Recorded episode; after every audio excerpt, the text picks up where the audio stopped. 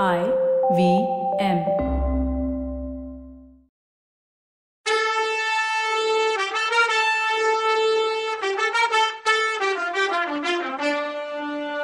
வணக்கங்க, நான் கவிதா பேசுறேன். வெல்கம் டு கதை பாட்காஸ்டின் பொன்னியின் செல்வன்.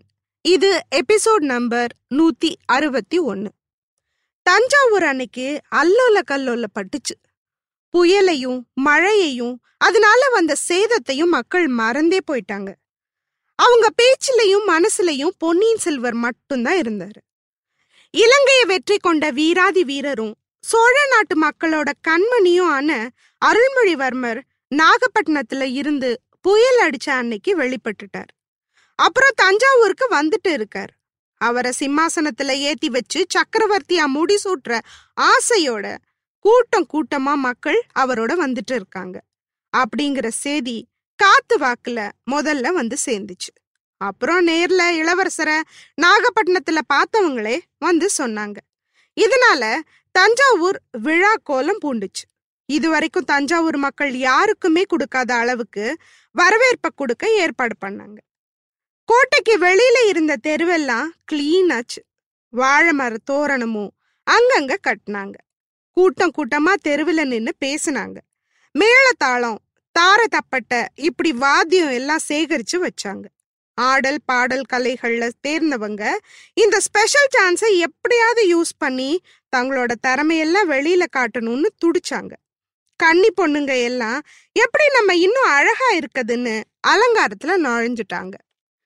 அவசரக்காரங்க சில பேரு இளவரசரை எப்படி முன்னாடி நின்று வரவேற்கிறதுன்னு நோக்கத்தோட தஞ்சாவூர்ல இருந்து நாலு ரோட்லையும் கொஞ்ச தூரம் முன்னாடியே போய் வெயிட் பண்ணிட்டு இருந்தாங்க.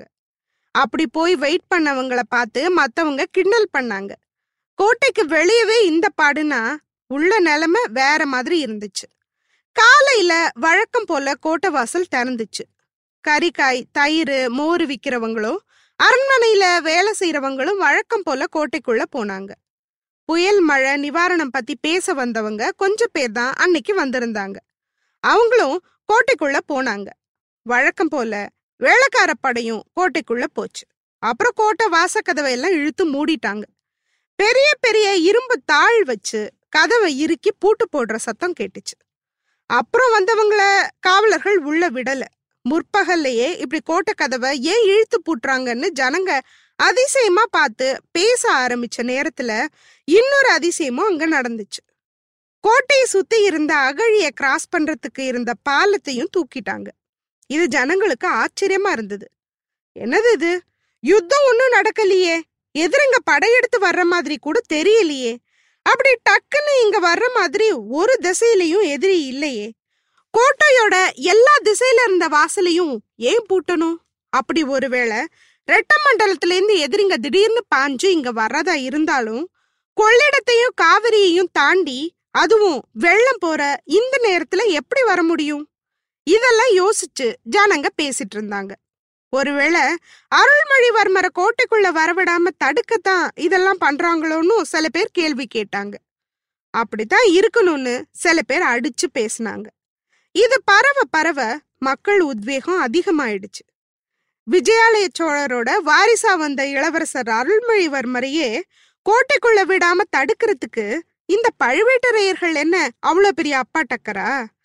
அப்படி பழுவேட்டரையர்கள் உண்மையிலேயே இதை பண்றதா இருந்தா கோட்டையை நாம இடிச்சு தரமட்டமாக்கிடணுங்கிற தொனியிலேயே எல்லாருமே பேசிட்டு இருந்தாங்க. வதந்திங்கிற பூதம் எப்படி கிளம்புனுச்சு, எவ்வளோ ஃபாஸ்டா டிராவல் பண்ணுதுன்னு கண்டுபிடிக்கிறது கஷ்டம்தான். திடீர்னு இன்னொரு விவகாரமான வதந்தி அந்த நேரத்துல பரவ ஆரம்பிச்சிருச்சு. சக்கரவர்த்தி இறந்து போயிட்டாராமே, உண்மையாங்கிறது தான் அது. அன்னைக்கு காலையில வால் நட்சத்திரம் கீழே விழுந்தத பார்த்தவங்க அதை வச்சே இந்த வதந்திய உறுதியா நம்பினாங்க. ஐயோ, இது உண்மைன்னா இதுக்கு மேல என்ன ஆகும்னு விவாதம் நடந்துச்சாங்க. இனிமே யார் பதவிக்கு வருவான்னு தகராறு வருமோ? சிற்றரசங்க ரெண்டு கட்சியா பிரிஞ்சு நின்று சண்டை போட ஆரம்பிச்சிடுவாங்களா? இவ்வளோ உள்நாட்டு சண்டை சோழ சாம்ராஜ்யத்தையே சின்ன பின்னமாக்கிடுமோ? நூறு வருஷமா தழைச்சு வளர்ந்து வந்த சோழ சாம்ராஜ்யத்துக்குள்ள திரும்பவும் எதிரிங்க படம் வருமோன்னு ஜனங்க யோசிக்க ஆரம்பிச்சிட்டாங்க. அப்போ படம் வருது வருதுன்னு ஒரே சத்தம். எல்லாரும் ஓடி போய் ஒரு உயரமான இடத்துல இருந்து பார்த்தாங்க. மரத்து மேலையும் உயரமான கட்டடத்து மேலையும் ஏறி நின்னு பார்த்தாங்க. அங்க இருந்து பார்த்தவங்க ஆச்சரியப்பட்டு போனாங்க. தஞ்சாவூர்ல இருந்து மேற்கையும் தென்மேற்கு திசையிலையும் கிளம்பி போன மூணு பெரிய சாலை வழிங்க இருந்தது. ஒன்னு கொடும்பாளூர் வழியா ராமேஸ்வரம் போற ரோடு, இன்னொன்னு மதுரா வழியா தென்பாண்டி நாட்டுக்கு போற வழி, இன்னொன்னு உறையூர் வழியா கரூருக்கும் சேர நாட்டுக்கும் போற வழி. அன்னைக்கு மதியத்துல இந்த மூணு ரோடு வழியா படை அணிவகுத்து வந்துட்டு இருந்துச்சு. முன்னால வந்த படை தான் தெரிஞ்சதே ஒழிய பின்னாடி வந்தது பத்தி தெளிவா ஒன்னும் தெரியல. முன்னால புலிக்கொடி பறந்ததுனால நல்ல வேளை வர்றது எதிரிங்கன்னு சந்தேகப்பட வாய்ப்பில்ல. சோழ சாம்ராஜ்யத்தோட படைங்க தான் அது. ஆனா எங்கிருந்து வருது, எதுக்கு இப்போன்னு யாருக்கும் புரியல. இன்னும் கொஞ்சம் படை நெருங்கி வந்ததும் அதுல இருந்த சின்ன கொடியும் இலச்சினையும் கண்ல பட்டுச்சு. அது கொடும்பாளூர் படை தான். அது கூட பாண்டிய நாட்டுல இருந்த தெரிஞ்ச கைக்கோள படையும் இலங்கை போர்ல இருந்த அறிஞ்சிய சோழ பெரும்படையும் சேர்ந்து வந்துட்டு இருந்துச்சு. இன்னும் கொஞ்ச நேரத்துல தென்திசை சேனாதிபதி பூதி விக்ரம கேசரி தான் படையோட வந்துட்டு இருக்கான்னு தஞ்சாவூர் மக்களுக்கு தெரிஞ்சு போச்சு. கொடும்பாளூர் பெரிய வேளார் வானதிய பொன்னியின் செல்வருக்கு கொடுத்து அவரையே சோழ நாட்டு சிம்மாசனத்துல ஏத்தி வைக்க ஆசைப்படுறாருன்னு எல்லாருக்கும் தெரியும். கிழக்க திருவாரூர் ரோட்ல இருந்து இளவரசர் அருள்மொழிவர்மர மக்கள் ஆரவாரத்தோட அழைச்சிட்டு வர்றதும், மேற்க கொடும்பாளூர் ரோட்ல சேனாதிபதி படையோட வர்றதும் பொருத்தமா இருந்துச்சு மக்கள் பேச்சுக்கு. பழுவேட்டரையர்களும் அவங்களோட வந்த சிற்றரசங்களும் மதுராந்தகனுக்கு பட்டம் கட்ட ட்ரை பண்றாங்கிறது ஏற்கனவே மக்களுக்கு தெரியும். அதனால அவங்க செல்லப்பிள்ளை அருள்மொழிக்கு பட்டம் கட்டதான் சேனாதிபதி வர்றாருன்னு தெரிஞ்சதும் அவங்க குஷி ஆயிட்டாங்க. அந்த படை வீரர்களை உபசரிக்கிறதென்ன, விருந்து கொடுக்கறதென்னு கொண்டாட ஆரம்பிச்சுட்டாங்க. தஞ்சாவூர்ல அந்த காலத்துல பெரிய வியாபார குழு நடத்தின சத்திரங்கள் இருந்துச்சு. கொடும்பாளூர் மணிகிராமத்தார், திருப்புறம்பையம் வளஞ்சியர், உறையூர் தர்ம வணிகர், நானா தேசத்து திசை ஆயிரத்து ஐநூற்றுவர் இந்த குழுவெல்லாம் நடத்திட்டு இருந்த சத்திரங்கள்ல அன்னைக்கு மத்தியானமே ஆயிரக்கணக்கானவங்களுக்கு சாப்பாடு கொடுக்க ஏற்பாடு நடந்துட்டு இருந்துச்சு. இத பார்த்ததும் மக்கள் இன்னும் சந்தோஷப்பட்டாங்க. அங்கங்க கூடி கூடி பேசினாங்க. மக்கள் எல்லாரும் நூத்துக்கு நூறு பெர்சன்ட் அருள்மொழிவர்மர் கட்சியில இருந்ததுனால இனி நடக்க போறத ஒளிச்சு மறைச்செல்லாம் பேசல. ஒரே ஓப்பன் டாக் தான். படை தஞ்சாவூருக்கு வந்து அங்கங்க கூடாரம் அடிச்சு முகாம் போட ஆரம்பிச்சதும் அங்கேயே போய் மக்கள் படை வீரர்களோட அரட்டை அடிச்சாங்க. சாயந்தரம் இருட்டுறதுக்குள்ள தஞ்சாவூர் நகரத்தோட மூணு பக்கமும் படை வீரர்கள் சூழ்ந்துட்டாங்க. நாலாவது பக்கம் வடவாறு தஞ்சாவூர் கோட்டையை ஒட்டி போனதுனால அந்த பக்கம் சுத்துறதுக்கு வழியே இல்லை. அதுக்கு அவசியமும் இல்லைன்னு விட்டுட்டாங்க.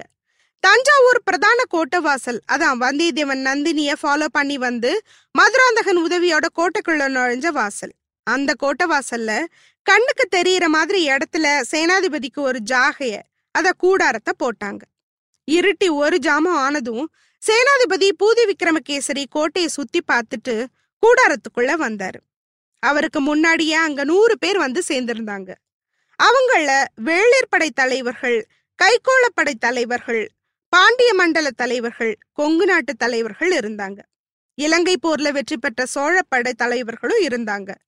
இவங்களை தவிர பல பல வர்த்தக மகாசபைகளின் தலைவர்களும், நானா தேசத்து திசை ஆயிரத்து ஐநூற்றுவர்னு உலகமெல்லாம் புகழ்பெற்ற வர்த்தக மண்ட தலைவர்கள் வந்திருந்தாங்க. இவங்க அயல் நாட்டோட கப்பல் வணிகம் செய்யறவங்க. வர்த்தக பொருள் எல்லாம் ஏத்திட்டு போற கப்பல் காவல் பண்றதுக்காக உள்ள யுத்த கப்பல், அதாவது போர்க்கப்பல் அனுப்பக்கூடிய வசதி உள்ளவங்க. இவங்களை தவிர தஞ்சாவூர் நகரத்துல உள்ள ஐம்பெருங்குழுவும் என் பேராயத்தோட தலைவர்களும் அழைப்பின் பேர்ல அங்க வந்திருந்தாங்க. ஆரம்பத்துல எல்லாரும் ஒருத்தர் ஒருத்தர் நல்லா விசாரிச்சுக்கிட்டதுக்கு அப்புறம் கொடும்பாளூர் பெரிய வேளார் பேச ஆரம்பிச்சார். நான் யாராருக்கு தூது அனுப்பினேனோ அவங்க எல்லாரும் வந்து கூடியிருக்கீங்க. திருக்கோவிலூர் மலைமான் மட்டும் வரல, அதுக்கு ஏதாவது காரணம் இருக்கும். ரொம்பவும் ஆபத்துன்னு எல்லாரும் நினைக்கிற ஒரு விஷயத்த பத்தி நாம இங்க டிஸ்கஸ் பண்ண போறோம். சோழ வம்சத்து மேலையும் சுந்தர சோழ சக்கரவர்த்தி மேலையும் நாம எவ்வளவு மரியாதையும் பாசமும் வச்சிருக்கோங்கிறது உலகத்துக்கே தெரியும். ஆனாலும் சக்கரவர்த்தியோட அனுமதியோ இஷ்டமோ இல்லாத ஒரு விஷயத்துக்கு தான் இங்க கூடியிருக்கோன்னு நம்மளோட எதிரிங்க நம்மளை குத்தம் சொல்லுவாங்க. ஏன் சக்கரவர்த்தி எதிர்த்து யுத்தம் பண்ண வந்திருக்கோன்னு கூட அவங்க சொல்லலாம். ஆனா சக்கரவர்த்தி என்ன நினைக்கிறாருன்னு நாம நேரடியா தெரிஞ்சுக்க கூட முடியாம தான் நாம கொஞ்ச நாளா இருந்தோம். அவரை நம்மளால தனியா மீட் பண்ண முடியாது. அவர் மனசுல என்ன இருக்குன்னு தெரிஞ்சுக்க ஒரு நிமிஷம் கூட கிடைக்காது. அது ஏன்னு உங்க எல்லாருக்குமே தெரியும். அவர் உடம்பு நிலைமையை யோசிச்சுதான் அவரை தஞ்சாவூர் கோட்டையில வச்சிருக்கோன்னு சொல்றாங்க. உண்மையா என்ன நடக்குதுன்னா அவரை ஜெயில தான் வச்சிருக்காங்கன்னே தோணுது. நீங்க எல்லாரும் என்ன நினைக்கிறீங்களோ தெரியலன்னு சொல்லி நிறுத்தினாரு. ஆமா ஆமா அதுதான் உண்மைன்னு, சக்கரவர்த்திய ஜெயில தான் வச்சிருக்காங்கன்னு கூட்டத்துல பல பேர் குரல் எழுப்பினாங்க. உங்க பதில இருந்து இதே மாதிரி எண்ணத்தோட தான் நீங்களும் இருக்கீங்கன்னு தெரியுது. விஜயாலய சோழர் காலத்துல இருந்து எத்தனையோ பேர் தான் உயிரை கொடுத்து உண்டாக்குன சாம்ராஜ்யம் இது. சோழ நாட்டான்னு சொல்லிக்கிறதே நமக்கெல்லாம் பெருமை. அப்படிப்பட்ட வம்சத்துக்கும் சாம்ராஜ்யத்துக்கும் எந்த குறையும் வராம பாதுகாத்துக்கிறதுக்கு தான் நாம இங்க கூடியிருக்கோம். சக்கரவர்த்திக்கு எதிரான சதிக்கூட்டம் இல்லை இது. சக்கரவர்த்தியோட எதிரிங்க தான் அவரை மூணு வருஷமா ஜெயில அடைச்சு வச்சிருக்காங்க. காரணம் கேட்டா உடம்பு சரியில்லைன்னு சொல்றாங்க. தொண்ணூத்தி ஆறு புண்ணு உடம்புல சுமந்த விஜயாலய சோழர் எண்பது வயசுல திருப்புறம்பையம் போர்க்களத்துல ரெண்டு கையிலையும் கத்தி வச்சு சக்கரமா சுத்திக்கிட்டு போன இடமெல்லாம் எதிரிங்களை தலைய பறக்க விட்டார். அப்படி வம்சத்துல வந்த சுந்தர சோழரா உடம்பு சரியில்லைன்னு சொல்லி வெளியிலேயே வரமாட்டாரு? அது நம்புற மாதிரி இருக்கா? அவங்க சக்கரவர்த்திக்கு ஏதோ பில்லி சுனியம் வச்சு வசியம் பண்ணி சித்த கோளாறு வர்ற மாதிரி பண்ணிட்டாங்க போல இருக்கு. இல்லைன்னா அவர் சரியான நிலையில இருந்தா பீமன் அர்ஜுனன் மாதிரி பிள்ளைங்களை பெத்த அவரு வீராதி வீரங்களா பிள்ளைங்க இருக்கும்போது போர்க்களத்தை கண்ணால கூட பார்க்காத மதுராந்தகனுக்கு போய் பட்டம் கட்ட நினைப்பாரான்னு கேட்டாரு. அதுக்கு கூட்டத்துல உள்ளவங்க அதுதான் சக்கரவர்த்தி ஆசைன்னு நமக்கு எப்படி தெரியும்னு கேட்டாங்க. நமக்கு நேரடியா தெரியாதுதான், அது பழுவேட்டரையர்கள் கட்டிவிட்ட கதையா கூட இருக்கலாம். ஆனா நம்ம முதல் மந்திரி கூட அதை நம்புறாருன்னாரு சேனாதிபதி. அநிருத்தரும் அவங்க கூட சேர்ந்துட்டாரோ என்னவோ நாங்க கூட்டத்துல ஒருத்தர். அப்படியும் இருக்கலாம். ஆனா உண்மை என்னன்னு தெரிஞ்சுக்கத்தான் நாம எல்லாரும் இங்க கூடியிருக்கோம். இன்னைக்கு தஞ்சாவூர்ல நட போட்டுட்டு இருக்க வதந்திய நீங்களும் கேள்விப்பட்டிருப்பீங்கன்னு நினைக்கிறேன். நான் அதை நம்பல. எனக்கு சக்கரவர்த்திய உயிரோட பாப்போன்னு நம்பிக்கை இருக்கு. அப்படி மீட் பண்ணும்போது அவர் மனசுல என்ன இருக்குன்னு கேட்டு தெரிஞ்சுக்குவோம். ஒருவேளை அப்போ சக்கரவர்த்தியே மதுராந்தகனுக்கு தான் பட்டோன்னு சொன்னாருன்னா நீங்களாம் ஒத்துக்குவீங்களான்னு கேட்டாரு. மாட்டோம் மாட்டோன்னு கோஷம் கேட்டுச்சு. நானும் கூட அதுக்கு ஒத்துக்க மாட்டேன். ஏன்னா சக்கரவர்த்தி தெளிவான மனநிலைமையில இருந்தா அப்படி சொல்லவே மாட்டார். பராந்தக சக்கரவர்த்தி காலத்திலேயே பட்டத்து உரிமை பத்தி விஷயம் முடிவாயிடுச்சு. சுந்தர சோழரும் அவர் சந்ததிகளும் தான் தஞ்சை சிம்மாசனத்துல ஏறணும்னு பராந்தக சக்கரவர்த்தி உயிர் போற நேரத்துல சொன்னதை என் காதால நான் கேட்டேன். என்னோட சேர்ந்து அதை கேட்டவங்க பார்த்தவங்க இந்த கூட்டத்திலேயே இருக்காங்கன்னு சொன்னாரு சேனாதிபதி. சரி, இவர் கூட்டம் சேர்த்து பட திரட்டிட்டு போய் உக்காந்துட்டு இருக்காரு. எதிரிங்க என்ன சொல்றது? நாமளே சொல்லுவோமே இந்த நேரத்துல இவர் இத பண்ணக்கூடாதுன்னு. என்ன சொல்றீங்க? அடுத்த எபிசோட்ல இன்னும் என்னென்ன பேசுறாருன்னு பார்க்கலாம். அது வரைக்கும் நன்றி, வணக்கம்.